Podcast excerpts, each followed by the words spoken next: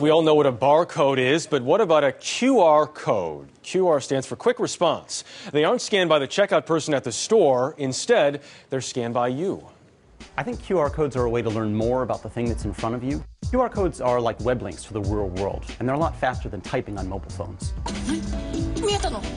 QR codes have been used in Japan for years. When scanned by a cell phone, they provide a link to a web page and additional information.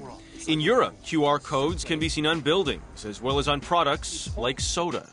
I think QR codes are getting increasingly popular in the US, and you'll see them on more products, more stores. Barcodes that can be scanned with cell phones are now showing up in magazines and in stores. At Norma Kamali in New York, QR codes are everywhere. By scanning the codes, customers can learn more about the styles. The information you gather traveling through the store stays with you, so when you leave, you have all the information about the styles that you were interested in. A scan of this outfit's QR code will link you to a music video in which Beyonce is wearing the same item. And QR codes can give new meaning to the idea of window shopping. If there's a style in the window that you really like, customers can shop directly from the barcode. So if it's after six, you can shop without anybody and do it on your own. I recognize one of the people shopping there. Joining us now is CNET senior editor and early show contributor Natali Del Conte. I'll let it be known that I did not buy Beyonce's bathing suit. You didn't? No. Okay, but you could have if you put in the right QR code. I could have. I yes. could be wearing it right now. I feel extremely tech savvy already. Just I know, talking isn't about this QR cool codes. Thing? Yes. So you want to get started with them, what do you do? So you need an application for your phone. We call these apps these days. The iPhone has a few of right. them. I like Neo Reader is a good one, but there are two or three that are all very good. Android phones, that's Google's phone has their own. Their, each phone has a different software. You can find them pretty easily. Neo Reader is one that works on non-smartphones as well. So if you're thinking, oh, I need an iPhone for this, you don't actually. You just need a phone with a camera and then you get software for it. As soon as you launch that application, right. the application will launch your camera phone. But you're uh, taking uh, a picture of the QR code and then it's taking it into the you phone. You don't necessarily take a picture. It uses the camera to scan it.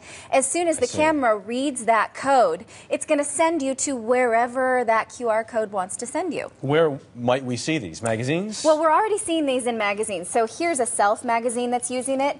On the inside, if I scan this with Microsoft Tag program, then I can learn how to get hair like Ellen Pompeo, apparently. You immediately get hair like Ellen Pompeo. Well, it doesn't actually do my hair, but it gives me oh. A little how-to video that tells me how to do that, which is nice. nice. So they can augment their content because, you know, these magazines are made months in advance. Yeah, yeah. But whatever they want to send us to on the, on the web, it makes it very interactive and now. All sorts of different magazines. Yeah, all of these magazines have them on the inside. You probably have seen them, but just not known what it was. I can get Robert Pattinson's hair if I scan the QR code. You might need to grow it out magazine. a bit, but yes, okay, in theory, let me, let in theory. We also see them on video games now. See on the back of this Halo you, there's a oh. code here that's going to teach you more about Halo, like maybe how to get around a wall or use your weapons a little bit better. By taking you to a website or whatever else. Right, you just scan this with your phone, and then it's going to take you to Halo website. Um, this is a We the Kings poster for this band and if you were to scan the code on the band you're entered into a contest so you can win tickets. You can get ringtones free downloads all of that kind of stuff. Bands everybody taking advantage yeah. of this right now. Uh, now i would be remiss in this segment if i didn't ask if the early show has a QR code. We are on top of that because oh they do goodness. work on TV. So if you at home have a QR code reader on your phone, you can scan this right now. So this one right here will take you to earlyshow.cbsnews.com. About and you can get it right off the screen. Right now, right this very minute. Um, and that will take you to an article about QR codes from the early show. The one on the bottom will take you to a video about QR codes that actually I did, and it'll walk you through all of this from top to bottom so that you can start using these because you will start seeing them now that you know that they exist. What great stuff. Yeah, it's kind of a neat theory because if you're at home getting your kids out the door and you see a segment that you want to learn more about, scan the code, you've got it on your phone, and all of our CBS reporting will go with you. Good stuff, Natali Del Conte. Thank yeah. you very much.